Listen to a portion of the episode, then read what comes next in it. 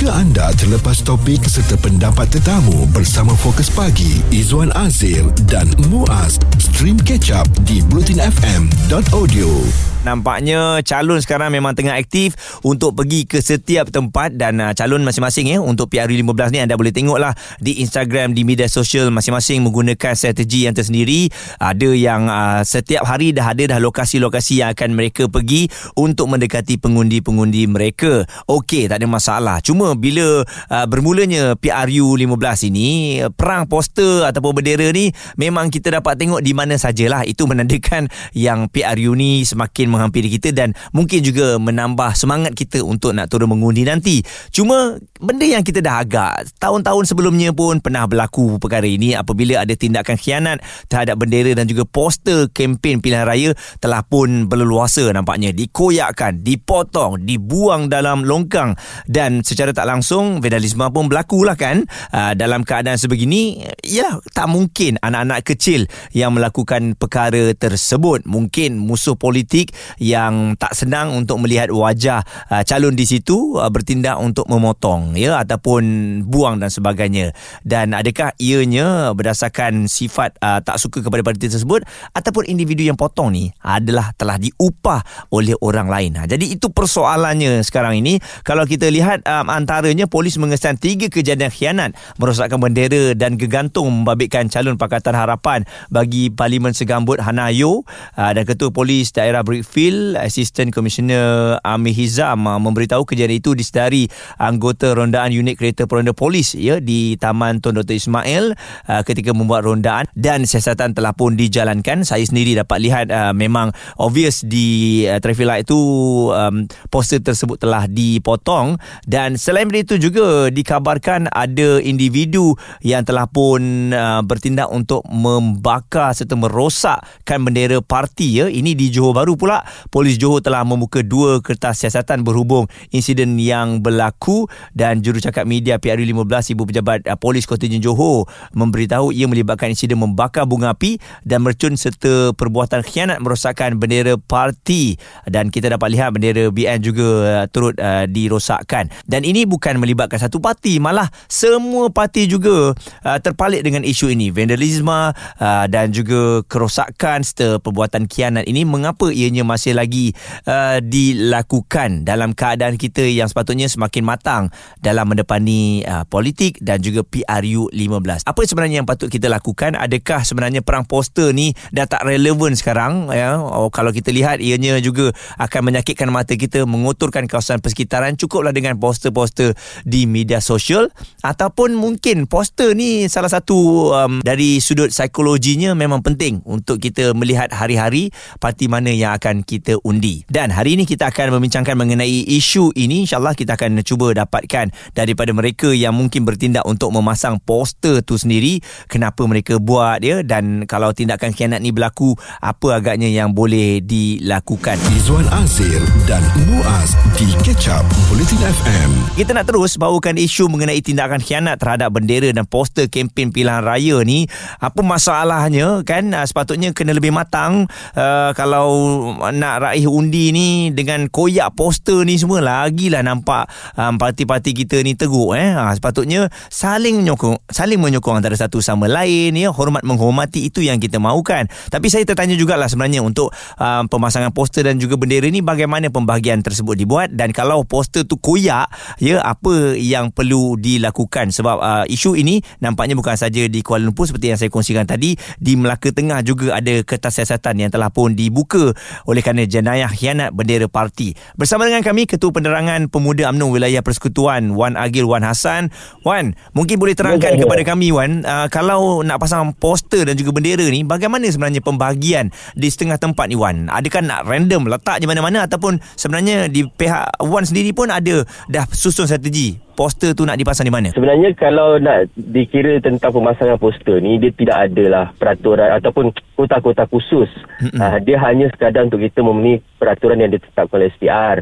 Uh, macam contoh kalau tempat tu dah dipasang dengan bendera parti lain, jangan kita turunkan bendera parti tersebut dan pasang bendera parti kita. Oh. Uh, jadi uh, selagi mana kita boleh pasang mengikut undang-undang tempat tu kosong dan sebagainya, kita boleh pasang bendera. Uh, dia jadi isu bila mungkin kawasan-kawasan tertentu tu menjadi kawasan tumpuan. Uh, lepas tu dia macam siapa cepat dia dapat kan. Okey, Ah, betul. Bila orang lain dah pasang, ah, kita nak juga pasang tumpuan tu ah, adalah ah, ke- benda-benda seperti khi- khianat yang turunkan bendera semata-mata nak memasang bendera parti setengah parti lah. Itu itu masalah yang kita hadapi. Betul. Lepas tu kita tengok juga ada yang at, bendera atas bendera kan. Ha, se- sebab tem- oh maksudnya betul lah sebab saya fikir uh, tempat tumpuan ini tempat yang mudah untuk orang tengok Ewan. Orang nampak kan? Kadang-kadang dia macam uh, Interchange Interchange jalan-jalan Yang ada persimpangan-persimpangan utama kan? Uh, Jadi bila tengok kadang uh, Kata contoh Barisan Nasional dah pasang bendera dulu. Tiba-tiba Okey. kan dekat atas tu ada uh, Perikatan Nasional pula. Lepas tu atas lagi ada Pakatan Harapan Mm-mm. Dia jadi macam tu. Selagi mana tak turunkan bendera orang Tak ada masalah Oh. uh, Tapi uh, bila dah start menurunkan bendera orang ni uh, Dia jadi janak, jenayah khianat lah Ha, betul lah eh dan ianya boleh disabitkan kesalahan eh. Jadi Betul. uh, di pihak anda sendiri adakah orang yang memantau kan? Uh, maksudnya poster-poster ni dijatuhkan adakah orang yang tengok-tengok ni? Kita kalau dari segi pergerakan pemasangan bendera ni Macam saya di bahagian saya kan, Saya ambil contoh Memang kita tiap-tiap malam kita ada buat pemasangan bendera Dan tiap-tiap malam juga kita ada buat pemantauan Okey. Macam kata contoh Malam ni kita pasang bendera Malam besok kita nak sambung pasang bendera Bila kita tengok Eh semalam kita pasang bendera kat tempat ni Tiba-tiba bendera ni tak ada Mm-mm. Ataupun banner ni tak ada Okey. ha, Dekat situ baru kita kata Okay kalau ada orang ada orang khianat Kita tengok besok Kita pasang balik Kita tengok besok macam mana Mm-mm. ha, Dan sekiranya ia berulang ha, Dan kita akan laporkan kepada polis lah Mm-mm. Tapi ada juga isu-isu yang mana kadang-kadang bukan khianat apa. Dia kadang-kadang ada orang ni dia suka nak potong. Ah. Ah. Dia tak suka tengok. Ah, dia kadang-kadang bukan daripada parti-parti lawan. Betul, tapi kadang-kadang betul. Orang biasa. Dia saya ingat di hari 14 ada ada satu kes di Taman Tun tak silap saya. Ha, ha. Dia saja jatuhkan semua bendera tu. Wah dia tak mewakili mana-mana parti pun. Mm-mm. Dia, Ah. dia digeram mungkin Yalah Dia geram, dia geram Ataupun mungkin dia kawasan tersebut kan ke, Ah, Sakit kan, mata sakit mata ke, Betul kan. Tak ada Ah. orang yang setuju Ah, Ada ada orang yang tak suka sangat tengok benda tu kan Jadi Ya. Wan okay, Mungkin uh, Pemasangan poster dan juga bendera ni Pada pandangan uh, kalian lah eh, Kenapa Hmm. harus dilakukan Bagi saya Kenapa tak diletakkan dalam media sosial je Ataupun di uh, media digital Kenapa masih Ya. lagi nak kena letak poster-poster ni Dia sebenarnya bila pilihan raya ni semangat pilihan raya ni lain. Dia semua parti akan mengalami satu keadaan yang mana pemasangan poster ni akan lebih menaikkan semangat dan juga menggalakkan aktiviti-aktiviti ahli-ahli parti di lapangan. Mm-mm. Jadi mungkin betul uh, kalau ikutkan keadaan semasa ni kita lebih banyak patutnya berkempen di media sosial. Tapi kita kena ingat segmen pengundi kita ni pelbagai. Tak semua orang akan duduk di media sosial. Contohnya warga-warga emas, golongan-golongan tua yang uh, mungkin belum mahir dengan social media Mm-mm. dan lebih kepada kaedah tradisional atau konvensional dalam berkempen pilihan raya. Jadi kalau kita tengok pun kita dah perasan lah. Kalau dulu kita perang poster, perang bendera ni orang kata meriah. Sekarang tak macam dulu. Betul. Tapi sekadar ada. Sekadar Mm-mm. ada. Ha. Mm-mm. Kalau dulu Macam-macam plastik tu siap dia buat baju kan ya. Kadang-kadang kalau kita tengok tu macam dah tak, tak, tak nampak jalan pun ada. Bila Betul. terlalu banyak. Ha-ha. Tapi sekarang ni selepas uh, saya rasa PRU 14 kita nampak peperangan poster dan bendera ni sedikit kurang meriah. Mm-mm. Ha, dia ada tapi dia kurang meriah. Wan, uh, kalau dah habis nanti siapa yang akan bersihkan bendera dan juga poster? Okey, selalunya bila kalau kita tahu setiap calon yang uh, hendak bertanding dia ada bagi deposit kan. Mm-mm. Di peringkat parlimen ada RM10,000, di peringkat DUN RM5,000. Uh, jadi sepatutnya ahli-ahli parti tersebut bertanggungjawab menurunkan poster-poster tersebut selepas tempoh berkempen. Mm-mm. Dan Barisan Nasional selalunya kita buat seperti itu. Tapi sekiranya ada parti-parti yang tidak menurunkan bendera terutamanya yang mungkin tidak cukup uh, tenaga kerja dan sebagainya, uh, duit deposit tu akan kira digunakan juga um, untuk membersihkan lah saya ingat. Mm-mm. Uh, tak, kalau tidak uh, memang selalunya ahli-ahli parti yang akan yang akan membersihkannya. Uh, Okey. macam di Barisan Nasional kita akan lalu balik uh, macam mana kita pasang macam tu kita turunkan. Mm-mm. Menang Ah, atau itu kalah kita. kena jalankan tanggungjawab tu Kena eh. jalankan tanggungjawab. Kalau tidak nanti orang akan marah juga kan. Mm-mm. Dah pasang tak erti nak turunkan pula. Wan Agil Wan Hassan Ketua Penerangan Pemuda UMNO Wilayah Persekutuan. Nah, itu dia uh, apa yang dilakukan untuk pasang bendera dan juga poster ni. Stream Catch Up Bulletin FM bersama Fokus Pagi Izwan Azir dan Muaz di bulletinfm.audio. Hari ini mengenai tindakan khianat terhadap bendera dan poster kempen kempen pilihan raya. Anda pergi ke mana-mana dah nampak dah bendera jatuh. Ada poster calon pun dah dikoyakkan ya. Jadi um, kalau kita lihat uh, dua kertas siasatan juga dibuka di pejabat polis kontijen Sarawak berkaitan kes pencerobohan pejabat parti politik dan khianat ke atas bendera sebuah parti politik. Ini bermakna nampaknya seluruh Malaysia mengalami masalah ini. Uh, sepatutnya dah masuk PRD15 ni dah matang lah main koyak-koyak main potong-potong ni. Apa ni kan? Anda suka calon tu anda sokong. Tak suka? Tak apa kita tengok apa yang dia boleh buat. Ha, jadi kena ada hormat menghormati juga Badrul yang berada di Putrajaya. Pandangan anda Badrul apa yang awak nak lontarkan mengenai uh, bendera dan juga poster ni? Ah itulah um, pendapat saya ni um, macam ni lah. Kita kalau kita nak lihat ke hadapan sebenarnya poster-poster bendera ni uh, sama ada tak tak payah tak perlu lagi lah diadakan ataupun dikurangkan. Mm-mm. Sebab seperti mana sebelum ni saya pernah uh, kebetulan saya keluar negara dan kebetulan waktu tu ada election. Saya ke Australia waktu tu. Uh, dia orang tak guna pun uh, bendera-bendera. Even nak kata poster pun letak yang gambar tu dekat dia pacak kayu dekat betul-betul kat kawasan lapang saja. Sebab saya nampak yang isunya macam sekarang ni sekarang ni kita musim hujan, musim angin kuat. Betul. Uh, dua hari lepas saya ada pengalaman uh, terlanggar kayu yang ada poster papan tu atas jalan. Jadi kita mm-hmm. tak tahu kat situ ada paku ke apa kita dah terlanggar kan. Mm-hmm. Uh, so itu agak bahaya ke sebenarnya untuk pengguna-pengguna jalan raya jugalah. Betul dan saya nampak juga banyak uh, sebenarnya papan tanda sementara eh macam papan poster yang dinaikkan secara tiba-tiba. Betul lah betul eh? Di ya, tempat-tempat yeah, yang kita tak pernah nampak tiba-tiba ada.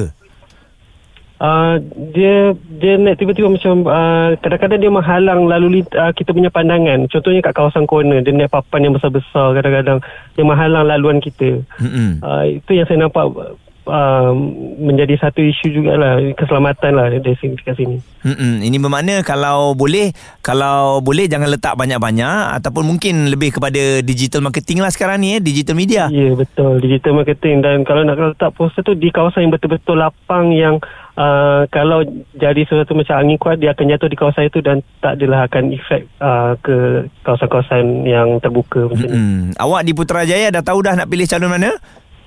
Uh, InsyaAllah lah Tapi saya tak mengundi kat sini. Oh okey Awak mengundi di mana?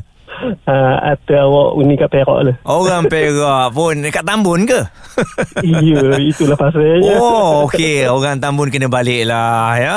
Kursi balik. panas sana Ya betul Dan kita nak dengarkan juga respon dari sukarelawan penggerak kempen pilihan raya Azrul Fitri mengenai isu ini. Bagi saya sepatutnya perkara seperti ini sudah tiada lah pada hari ini kan. Kalau kita boleh tengok uh, boleh je sebenarnya. Uh, parti-parti politik ni bersaing dengan cara yang sihat ataupun menggunakan uh, pendekatan atau naratif yang uh, sihat.